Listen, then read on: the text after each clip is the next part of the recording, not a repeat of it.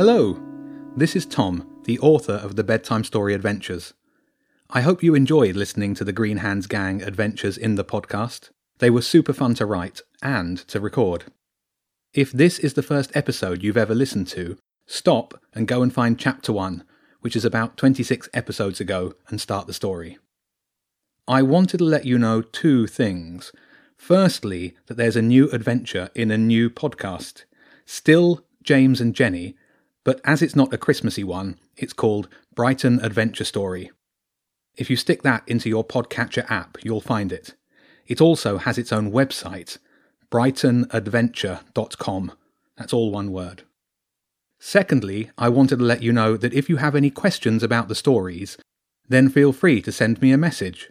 For example, if you think that there should be a character with your name in the story, which I think is a perfectly reasonable request, then just ask.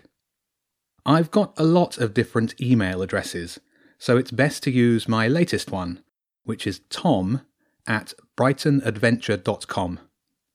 So, the new podcast with the Green Hands Gang called Brighton Adventure Story.